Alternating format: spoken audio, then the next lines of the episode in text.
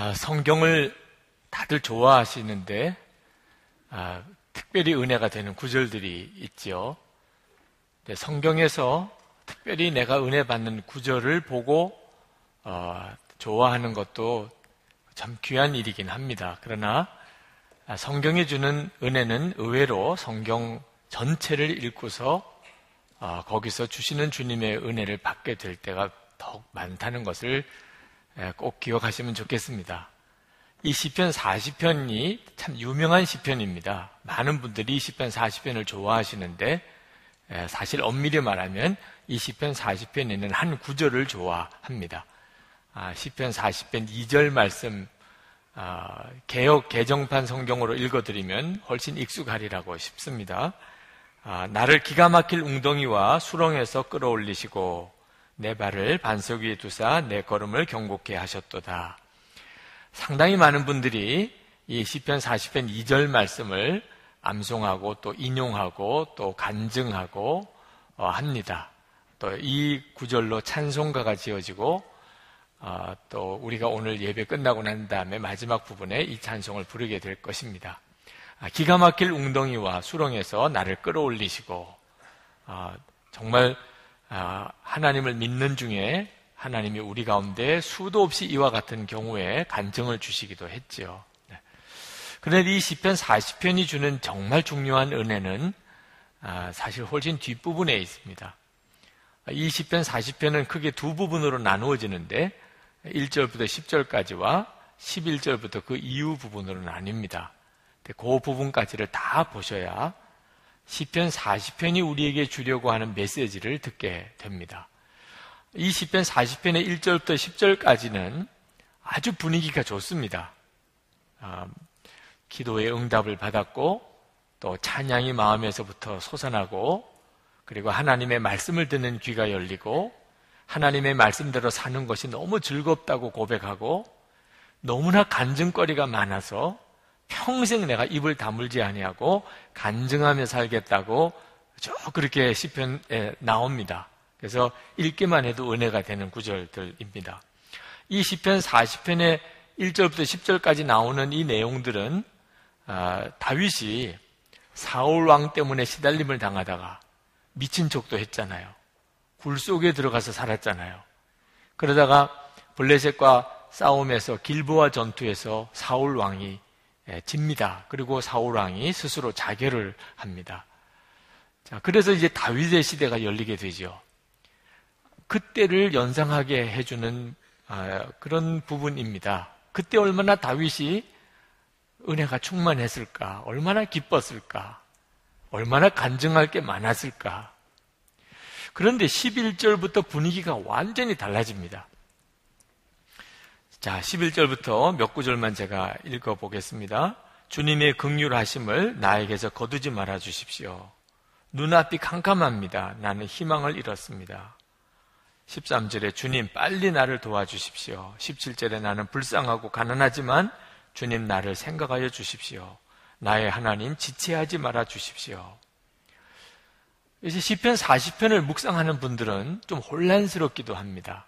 10절까지는 기도의 응답, 새로운 찬양의 역사, 간증거리, 그리고 하나님의 말씀대로 사는 즐거움, 그리고 평생 증거하며 살겠다고 하는 그런 내용으로 나오다가 11절부터는 정말 죽겠습니다. 하나님, 정말 살려주세요. 눈앞이 캄캄합니다. 희망이 없습니다. 도대체 어느 부분에다가 초점을 맞추어서 말씀을 묵상해야 합니까? 설교 준비하면서도 한동안은 좀 답답했어요. 이걸 어디다가 초점을 맞추어서 말씀을 전하라고 하시는 것인가. 그러다가 그 혼란스러움이 바로 하나님이 우리에게 주시려는 메시지구나 하는 것을 깨달았습니다. 1절부터 10절까지와 11절부터 17절까지의 완전히 다른 분위기가 하나님이 우리에게 주시려는 메시지예요. 마치 1절부터 10절은 낮이면 11절부터 17절은 밤인 거죠. 우리가 살아가다 보면 우리의 인생도 좋을 때가 있고 어려울 때가 있잖아요. 영적으로도 꼭 같습니다. 아주 충만해요. 기쁨이 넘쳐요. 평생 하나님을 증거하며 살겠다고 그러다가 바로 그냥 꼬꾸라져서 하나님 나 죽겠어요. 이제 희망이 없어요. 나 이제 끝났나 봐요. 하나님 나 너무 비참해요. 이렇게 되어지는 일을 경험하게 된다는 겁니다. 오늘 여러분들 중에도 정말 은혜가 충만했었었고, 아, 간증이 넘쳤고, 그랬는데, 지금은 마음이 너무 메말랐고, 하나님은 살아계신지 안 계신지 잘 모르겠고, 심지어는 하나님이 애초에 안 계시지 않았나 이런 의심도 들고, 기도는 도무지 안 되고, 전도는 뭐 상상도 못하고, 나도 못 견디겠는 걸. 이런 심정이신 분이 이 자리에 있으실 거예요. 여러분, 오늘 메시지는 바로 그것을 말씀해 주고 있는 겁니다. 우리의 영적인 생활에 있어서 낮이 있으면 밤이 있듯이 그렇게 된다는 겁니다. 다윗의 삶 속에도 그런 일을 다윗이 경험했다는 겁니다. 그렇게 충만하더니 어떻게 또 이렇게 갑자기 영적으로 이렇게 꼬꾸라질 수 있느냐 말입니다. 16세기에 성인으로 추앙을 받았던 십자가의 성 요한이라고 하는 분이 계신데 그분이 영혼의 어두운 밤이라고 하는 책을 썼습니다. 그래서 그 다음부터 이 영혼의 밤이라고 하는 개념이 생겼어요. 아, 영혼의 밤이 있구나. 여러분, 영혼의 밤이라고 하는 말을 아마 처음 들으신 분도 혹 계시겠는데, 이제부터 잘 기억하시기 바랍니다. 내가 영적으로 아주 충만할 때가 있는가 하면 영적으로 대단히 힘들 순간이 우리의 삶 속에 있다는 겁니다. 아침이 오면 밤이 오고 밤이 지나면 아침이 오듯이 그렇게 된다는 거예요. 네. 전혀 이상할 게 아니라는 겁니다. 다윗 아, 뭐 오늘 시편 40편에서 아주 우리에게 뚜렷하게 보여주고 있죠. 아브라함도 그랬습니다. 여러분 아브라함이 100세에 아들을 얻었을 때 그때 아브라함이 얼마나 충만했겠어요. 그런데 하나님이 그 이삭을 번제로 바치라고 하였을 때 아브라함은 순종은 했지만 그때 아브라함의 마음은 얼마나 힘들었을까요? 모세가 40년 동안 그가 광야에서 목동으로 80이 어, 될 때까지 인생을 다 허비하는 것처럼 느꼈을 때 모세는 얼마나 답답했을까요? 요셉이 13년 동안 그가 종살이하고 그리고 감옥살이 할 때 요셉은 하나님의 뜻을 얼마나 묻고 또 물었을까요? 엘리야가 갈멜산에서 아, 이방 제사장 850명을 아, 다 죽이는 대단한 승리를 거두었지만 바로 그 다음에 이세벨 여왕이 죽이려고 온다는 말을 듣고 아, 그가 광야로 나가 로덴나무 밑에 거기서 쓰러져서 하나님 나 차라리 죽여주세요. 엘리야도 예레미야도 다 그랬단 말입니다. 사도 바울도 육신의 가시가 좀 해결되게 해달라고 하나님 앞에 세 번씩이나 기도를 했었잖아요. 여러분, 예수님께서도 십자가에 달리셨을 때, 나의 하나님, 나의 하나님, 어찌하여 나를 버리셨나이까? 이런 기도를 드리셨으니 예수님도 영혼의 깊은 밤을 경험하셨단 말입니다. 믿음이 좋은 사람이라고 다 항상 충만한 게 아니라는 사실. 그거 하나만 제대로 우리가 알아도 우리가 신앙생활 할때 삶의 많은 문제들과 위기를 해결해 나갈 눈이 열리게 됩니다. 여러분, 여러분의 삶 속에 내가 큰 죄를 지은 것 같지 않은데 하나님 뜻대로 바로 살아보려고 하는데 내가 하나님을 증거하고 살고 싶은데 그런데 이게 도대체 웬일이죠? 내가 하는 일마다 되는 일이 없고 기도도 답답하고 심지어 마음에 하나님의 존재 자체도 의심이 될 만큼 영적으로 흔들리게 되는 이런 상황이 왜 오냐 말입니다. 여러분 그때 아, 내게 영혼의 밤이 온 모양이구나 하는 사실을 여러분이 깨달으시면 됩니다. 실제로 그렇습니다. 하나님이 왜 우리에게 영혼의 밤을 주시는 것일까요? 십자가의 성 요한은 설명하기를 우리가 예수님과 온전히 하나 되는 일을 위하여 필요하다는 겁니다. 우리가 영혼의 밤을 만나 보아야 비로소 내가 아직도 예수님 앞에서 해결되지 않은 내 자아가 무엇인지를 알게 됩니다. 내가 아직도 믿음이 온전하지 않았구나. 내 속에 아직도 처리되지 않은 내 욕심, 내 안에 아직도 해결되지 않는 죄성이 여전히 있구나. 낮과 같을 때는 잘 모릅니다.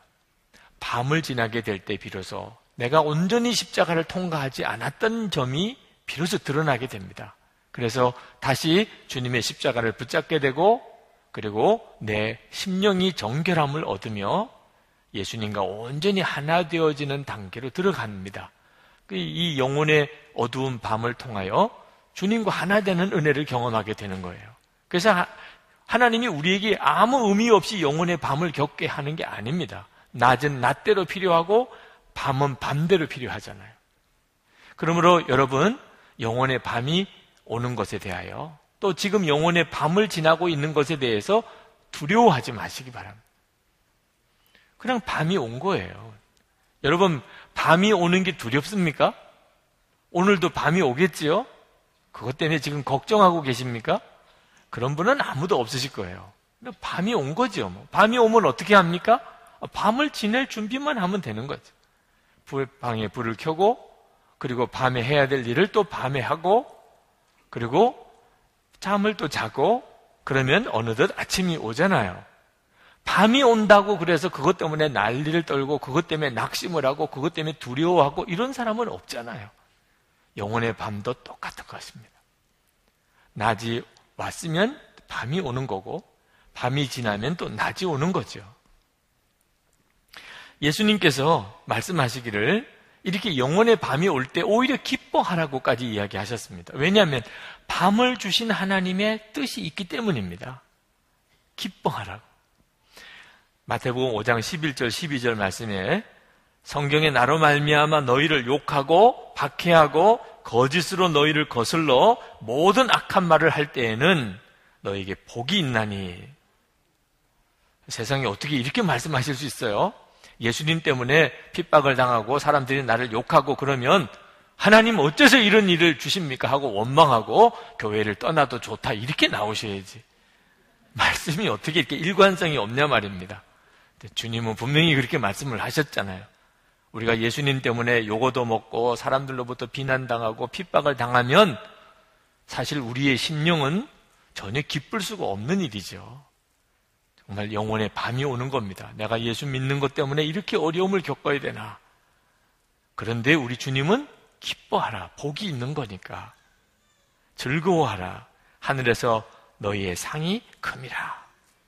그러니까 밤은 밤대로 유익해서 우리에게 주신 거라는 거고, 실제로 그런 일이 일어나게 됩니다. 사도행전 5장 40절, 41절에 보면 사도들이 아, 예수님의 부활을 담대하게 증거하다가 아, 그들이 옥에 갇혀서 채찍을 맞고 뭐 말할 수 없이 어려움을 겪지요. 그리고 이제 풀려나게 될 때 그때 41절에 보면 사도들은 그 이름을 위하여 능력 받는 일에 합당한 자로 여기심을 기뻐하면서 공의 앞을 떠납니다. 기뻐할 수도 있는 거예요. 영혼의 밤이 올 때 정말 은혜의 눈이 열린 사람은 오히려 기뻐할 수도 있다니까요. 아유, 목사님, 그건 성경에는 나오는 이야기죠. 그렇지 않습니다. 실제로 수많은 증인들이 있어요.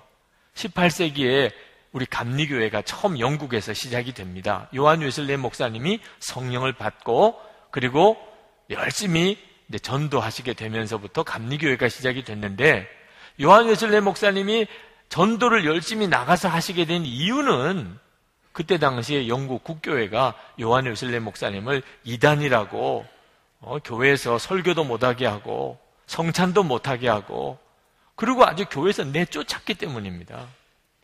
그때 요한 웨슬레 목사님을 얼마나 많은 핍박을 받았는지 모릅니다. 뭐 책이나 전단으로 요한 웨슬레 목사님을 비난하고 모함하고 심지어 사람들을 동원해서 요한 웨슬리 목사님에게 어떤 신체적인 위해를 끼친 일도 수도 없이 많았습니다. 그런데 그런 어려움을 겪을 때 요한 웨슬리 목사님은 오히려 기뻤다 그랬어요. 왜? 내가 하나님 뜻대로 바른 길을 가는 것 때문에 겪는 어려움이다. 내가 지금 하나님이 기뻐하는 길로 가고 있으니 이런 어려움을 겪는구나. 그렇게 받으셨어요. 어느 날 말을 타고 전도를 가시는데 갑자기 지난 3일 동안 누구도 나에게 계란이나 돌을 던지는 일이 없었다는 것을 생각했습니다. 지난 3일 동안에는 편안했어요. 그때 요한 웨슬레 목사님이 가슴이 덜컥 내려앉았습니다. 내가 혹시 하나님 뜻대로 그동안에 3일 동안 하지 않았기 때문에 이런 핍박 당하는 일도 이제는 사라진 건가? 그래서 길을 가다가 말에서 내려서 숲속에 들어가서 하나님께 간절히 기도했어요. 하나님 제가 무슨 죄를 지은 게 있습니까? 갑자기 나에게 핍박이 끊어졌는데 내가 뭘 하나님 앞에 잘못한 게 있습니까, 하나님? 그러면서 막 큰 소리로 통성으로 기도를 했습니다. 그때 당시에 영국 교회는 기도는 다 조용히 하는 거고 이제 기도문 책을 가지고서 읽으면서 기도하는 거지 큰 소리로 통성으로 하는 기도가 없었어요. 웨슬레 목사님의 숲속에서 그렇게 큰 소리로 기도하니까 지나가는 사람이 웨슬레 목사님인 줄 알았어요. 왜? 웨슬레 목사님이나 그렇게 기도하니까. 그래서 저 감리교 목사가 어? 어, 저기서 기도하는구나. 내가 혼을 내줘야 되겠다. 그러고는 옆에 있는 벽돌을 집어들고 기도하는 웨슬레 목사님에게 집어 던졌다는 거 있잖아요.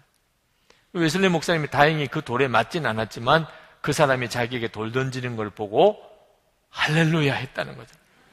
주여 제가 잘못된 것은 아니었군요. 주님이 저와 함께 하시는 게 맞군요. 여러분 이렇게도 할 수 있다면 핍박을 당하고 예수님 때문에 핍박당하고 바른 길을 가는 것 때문에 어려움을 당한다는 것을 오히려 기쁨으로 생각할 수도 있다니까요. 그러니까 영혼의 어두운 밤이 내게 온 것 같을 때 꼭 그것 때문에 좌절하고 그런 일이 올까봐 두려워하고 그런 일이 왔다고 낙심할 이유가 없다 그 말입니다. 우리가 해야 할 일은 내가 정말 믿음 안에 바로 섰는지 예수님을 내가 온전히 바라보는지만 점검하면 됩니다.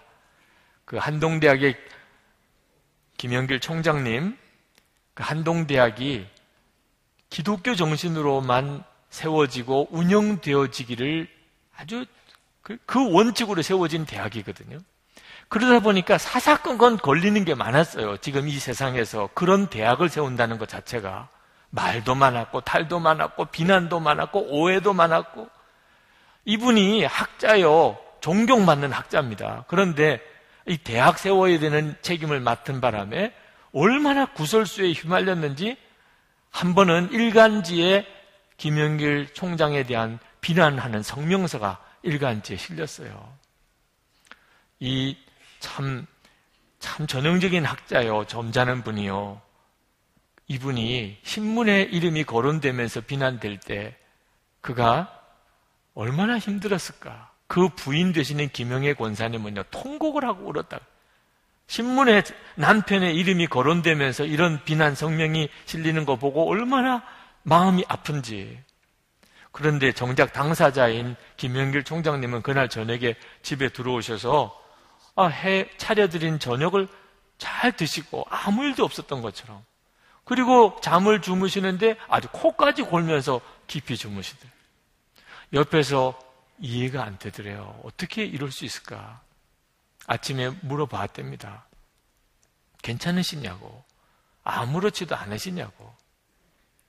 그랬더니 김영결 총장님이 하시는 말씀이 아, 죽었는데 뭐 죽었는데 나는 이미 예수님과 함께 죽은 걸 죽은 사람이 뭐 때문에 그것 때문에 걱정을 하느냐 그러시면서 그가 하신 말씀이 하나님께 내 이름을 쓰시라고 내가 드렸는데 김영길이라는 이름을 하나님 쓰십시오 하나님께서 높이 하시는 때 쓰신다고 그때만 드리고 낮추실 때는 안 드리고 할 수는 없지 않느냐. 이미 하나님께 드린 걸 하나님께서 내 이름에 이제 주인이 되셨으니까 내 이름 가지고 볶아 잡수시든지 삶아 잡수시든지 그건 이제 하나님 마음대로시다. 그러실 수도 있단 말입니다, 여러분. 얼마든지 그럴 수 있는 거예요.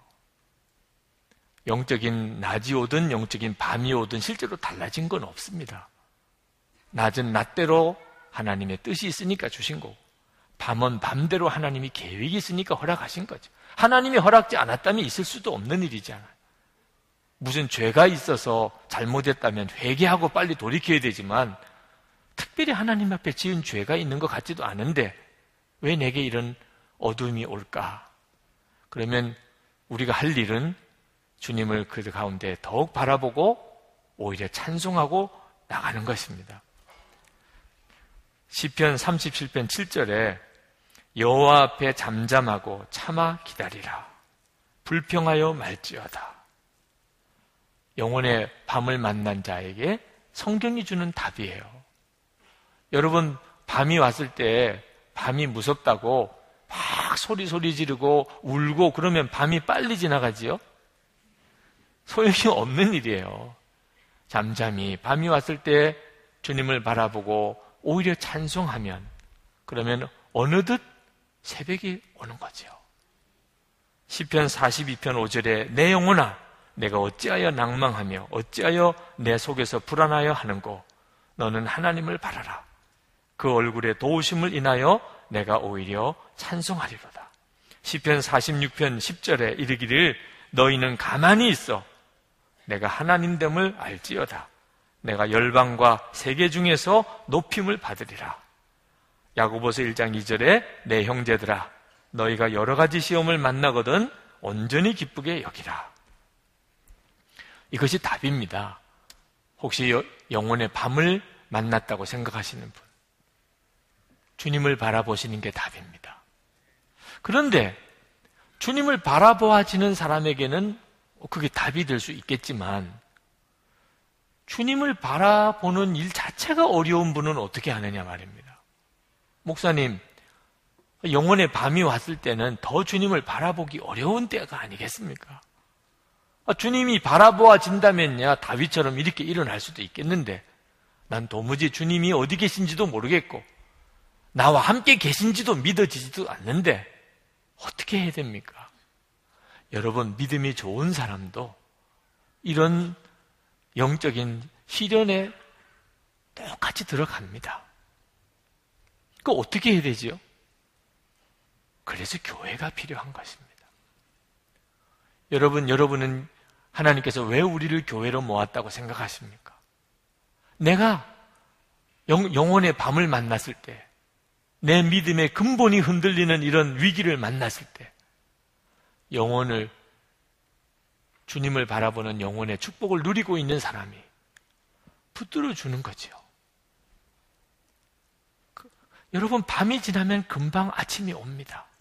언제까지나 밤으로만 사는 사람은 없습니다. 그때 붙들어 주기만 하면 되는 겁니다. 그러면 다시 충만함을 회복하게 되고 주님과 온전히 하나 되는 대로 더 나아가게 되는 놀라운 은혜를 받게 됩니다. 문제는 붙들어 주는 자가 있어야 한다는 거예요. 교회만 이렇게 나와서 예배만 드리고 돌아가시는 분이 혹 이 자리에 계시다면 여러분의 속회를 빨리 찾으셔야 합니다. 여러분이 영적으로 회복이 되고 나면 또 영적으로 흔들리는 자를 붙들어 주는 일을 해야 합니다. 누군가 여러분 주변에서 힘들어하는 분들이 있습니다. 그들을 섬겨주고 기도하고 붙들어 주는 일을 하는 일이 하나님이 교회를 주신 아주 놀라운 계획인 것입니다. 혼자 있는 사람은 낮일 때는 별 문제가 없지만 밤이 되면 다 무너지는 거죠. 마이클 야코넬리가 쓴 영성이라고 하는 책에 나오는 실화입니다. 영국의 어느 교회 목사님이 주일 예배 때 광고를 하시기를 자기는 이제 기독교의 진리가 믿어지지 않는데요. 그래서 더 이상 목사로서 사역을 할 자격이 없다고 생각이 되어서 사임을 하겠다는 광고를 예배 시간에 덜컥 했습니다. 기독교의 진리가 안 믿어진다는 거예요. 교인들이 얼마나 당황스러웠겠습니까? 장로님께서 나오셔서 이 문제를 우리 예배가 끝나고 난 다음에 우리 교육관에서 좀 의논을 하겠습니다. 그러니 교우 여러분들 집에 가지 마시고 다 모여주시기 바랍니다. 이 교인들은 생각할 때 아, 담임 목사님의 사임은 뭐 당연한 거고 아, 목사가 기독교의 진리가 안 믿어지는데 어떻게 목회를 해요? 이제 후임 목사를 정하는 문제를 의논하려고 하는 모양이겠구나. 이렇게 생각을 하고 회의 시간에 참석을 했는데 장로님이 전혀 뜻밖의 말씀을 하시는 겁니다. 장로님께서 말씀하시기를 목사님, 기독교는 진리가 아니라는 결정을 내리기까지 몹시 힘들었을 줄 압니다. 하지만 우리는 기독교가 진리라고 믿습니다. 우리는 이 사실을 너무나 분명하게 확신하고 있기 때문에 목사님이 계속 우리 교회에 남아주시기를 원합니다. 대신 매주 우리에게 기독교에 대한 목사님의 의혹을 말씀해 주시기 바랍니다. 우리가 목사님과 논쟁하겠다는 것은 아닙니다. 우리 교회가 목사님께서 진리를 되찾을 수 있는 곳이 될 수 있다고 생각하기 때문입니다. 목사님의 설교를 계속 듣고 싶습니다. 어, 이렇게 결정을 했어요. 그래서 3년 동안 더 그 목사님이 그 교회에서 계속 주일마다 설교를 했습니다. 근데 어느 날 목사님이 설교를 하다가 교인들을 보는데 교인들이 다 울고 있는 거예요. 눈에는 눈물이 가득하고 울고 있는 거예요. 목사님이 어느 순간부터 믿음을 설교하고 있는 거예요. 교인들이 3년 동안 늘 안 믿어진다, 안 믿어진다 하던 목사님이 오늘은 믿음을 설교하는 것을 듣고 교인들이 다 너무너무 감동받고 감격하고 주님의 역사를 깨닫고 운 거지요. 눈물이 가득한 성도들을 보면서 목사님이 말씀했습니다. 나는 다시 믿음을 찾았습니다. 지금까지 하나님의 역사를 믿고 신뢰해 주신 성도님들께 감사드립니다.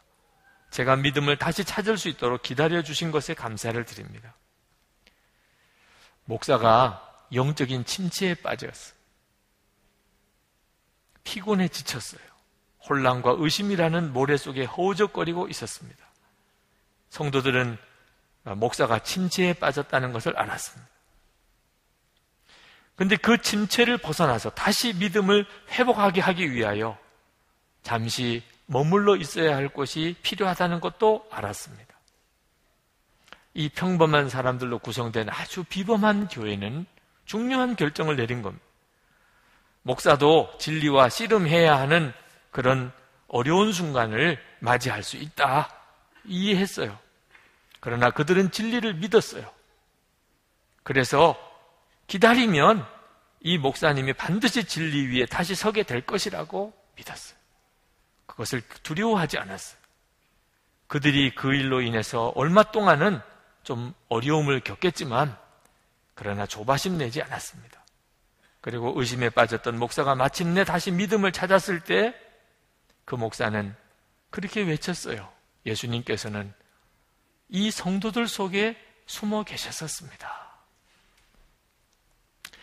자, 여러분. 제가 이런 처지에 빠지면 여러분도 이렇게 해 주실 거지요? 웃기만 하시는 거 보니까, 네. 쉽지는 않아 보이긴 합니다만, 네. 자, 입장을 바꾸어서, 자, 여러분이 이런 처지에 빠졌다고 한다면, 품어주는 교회가 필요하겠지요. 그게 교회입니다. 하나님께서 우리에게 교회를 주신 이유예요. 영혼의 낮이 지나면 밤이 옵니다. 아무리 믿음 좋은 사람도 순간 휘청거리는 영혼의 밤을 맞을 때가 옵니다. 그때 그 사실을 인정해 주는. 아, 이분이 이제 밤을 맞았구나. 밤은 밤대로 유익함이 있습니다. 주님과 온전히 하나 되어지는 중요한 순간을 지나고 있는 겁니다. 기다려주고, 섬겨주고, 믿어주고, 기도해주고, 사랑으로 품어주는 일이 있다면 찬란한 태양이 떠오르는 아침을 맞는 놀라운 회복을 다 얻게 됩니다. 다윗이 그랬어요. 다윗이. 16절에 다윗이 이 시험을 이긴 비밀을 이야기하고 있습니다. 그러나 주님을 찾는 모든 사람은 주님 때문에 기뻐하고 즐거워 할 것입니다. 다윗은 믿었어요. 주님을 정말 찾으면 반드시 즐거움을 회복할 때가 올 것이다. 주님께서 구원하여 주시기를 바라는 사람은 쉬지 않고 이르기를 주님은 위대하시다 할 것입니다. 다윗은 그것을 믿었어요. 그리고 다윗이 그 위대한 삶을 살았지 않습니까? 지금도 예수를 믿지만 나는 너무 기도가 안 되고 나는 솔직히 하나님도 의심스럽고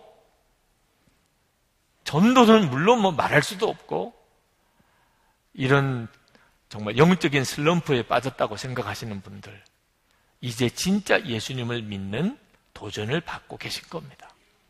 제가 부산에서 목회할 때 사찰 집사님이 아주 난감해서 올라오셨어요.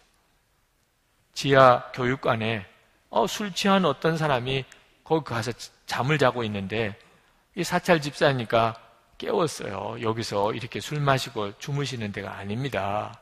그랬더니 이분이 막 소리를 지르면서 나 무시하지 마. 내 전도사야, 전도사. 시험 들어서 그렇다고, 시험 들어서. 시험. 시험 든 게 무슨 유세입니까? 네. 그리고 술을 마시고 와서 교회에서 남의 교회에 와서 그렇게 그냥 잠을 주, 자고 행패를 부리는 아, 이분을 어떻게 해야 되느냐고 전도사를 했는데 어떻게 해야 되냐고 난감해서 오셨더라. 여러분 시험 들어도 이렇게는 하지 마세요. 도울 방법이 없습니다. 나를 위해서 기도해 주십시오. 제가 다시 영적으로 구원의 기쁨을 회복할 수 있도록 나를 기다려 주십시오. 그렇게 하면 됩니다. 네. 나를 위해서 좀 기다려주고 기도해 주시고 나를 품어주시면 주님은 반드시 역사하실 것입니다. 여러분 휴대폰 늘 보시죠? 네. 전원 전원이 남아 있는지 전원 꺼지면 휴대폰 무슨 소용이 있어요? 우리 자신이 그렇습니다. 예수님 내가 마음으로 바라보아지지 않는 순간에 우리는 사실 영적인 힘을 다 잃어버립니다. 그러나 예수님 바라보는 눈이 뜨이면 시험이 와도 밤이 와도 무서울 게 없어요. 때때로 우리에게 우리를 넘어뜨리려고 영적인 답답함이 밀려오지만 우리 안에 문제가 없습니다. 사람 미워지지 않게 되는, 함부로 말하지 않게 되는 거, 어, 기적이죠. 슬퍼하지 않게 되는 거, 우울해지지 않게 되는 거. 이거 정말 놀라운 기적이죠. 사랑할 수 있다는 거, 기뻐할 수 있다는 거, 영혼의 밤을 맞아 보면 압니다. 이건 기적이죠. 24시간 주님을 바라보는 영성일기를 쓰면서 우리가 계속 주님을 바라보는 것이 우리에게 아주 체질화되어야 됩니다. 우리에게 밤이 올 것이기 때문입니다. 자, 우리 기도합시다. 정말 주님께 간절히 기도합시다. 주님, 제가 주 예수님을 바라보는 눈을 온전히 뜨기를 원합니다. 저도 굳건히 서고 그리고 제 주변에 있는 사람들도 다 제가 살려내는 자가 되기를 원합니다. 통성으로 기도합시다. 은혜와 사랑에 충만하신 하나님, 놀라우신 하나님의 은혜를 감사합니다. 사랑하는 성도들을 하나님의 능가지 손에 붙들어 주소서. 주 예수님 긍휼과 은혜로 더욱 같이 하소서. 놀라우신 하나님의 은혜로 역사하소서. 주 예수여, 주 예수여, 저희들을 긍휼히 여겨 주시고 불쌍히 여겨 주소서. 하나님 기뻐하시는 뜻대로 온전히 서지 못했던 순간이 수도 없이 많지만 아버지 하나님 저희들을 긍휼히 여겨 주셔서 다윗처럼 오직 주님을 찾고 또 찾습니다. 주님 때문에 기뻐하고 즐거워할 때를 주실 줄 믿습니다. 밤이 지나고 낮이 오게 해 주실 줄 믿습니다. 하나님 우리가 온전하게 해 주셔서 하나님의 놀라운 은혜 안에 우리를 온전히 붙잡아 주셔서 하나님 우리가 서로 붙들어 주기를 원합니다. 세워주기를 원합니다. 하나님 교회를 온전히 지켜내가기를 원합니다. 하나님 다른 교회들도 세워내가기를 원합니다. 이 민족 가운데 하나님의 역사와 부흥을 이루어내는 일을 감당할 수 있게 되기를 원합니다. 오늘도 예배드리는 모든 성도들 안에 주의 충만함과 하나님의 놀라운 은혜를 더하여 주옵소서 예수 그리스도 이름으로 기도합니다. 아버지 하나님, 이 시간에 주를 바라보는 눈을 더 분명하게 뜨기를 원합니다. 이제는 항상 주님과 동행하는 것이 익숙해지게 되기를 원합니다. 하나님, 밤이 올 때를 준비할 수 있게 되길 원합니다. 우리가 준비가 되지 않은 이들도 많습니다. 주님 바라보는 이들이 서로를 섬길 수 있게 되기 원합니다. 영적인 밤이 와도 시험에 들지 아니하고 사람 미워하지 않고 하나님 함부로 말하지 않고 슬퍼하고 우울해하지 않고 사랑하며 기뻐하며 하나님 이 땅에서 천국을 증거하는 자가 되게 하여 주옵소서. 오늘도 이 예배에 참여한 모든 성도들의 심령을 축복하소서. 잠잠히 잠잠히 여호와 하나님을 바라봅니다. 주님 축복하소서. 회복해 주소서. 주님 승리하게 하소서. 시험을 오히려 기쁘게 여기는 담대한 믿음을 주소서. 하나님 성도들이 오늘도 주님을 기뻐하며 우리의 마음과 믿음과 감사를 담아 하나님께 헌금을 봉헌해 드립니다. 하나님 영광 위하여 귀하게 사용되게 하시고 또 성도들이 복의 통로가 되는 축복을 주소서. 하나님 영광 받으시는 삶을 살게 하소서. 저희들이 변화되고 그리고 교회가 새로워지고 그리고 이 나라와 민족 가운데 하나님의 은혜의 역사가 일어나기를 원합니다. 성도들과 교회를 통하여 이 민족의 위기가 해결되기를 원합니다. 민족의 통일이 이루어지기를 원합니다. 하나님 북한에 있는 동포들이 구원되기를 원합니다. 세계 열방에 주의 복음이 증거되고 이 땅에 주의 나라가 임하게 하여 주시옵소서. 예수 그리스도 이름으로 간절히 기도합나이다. 아멘.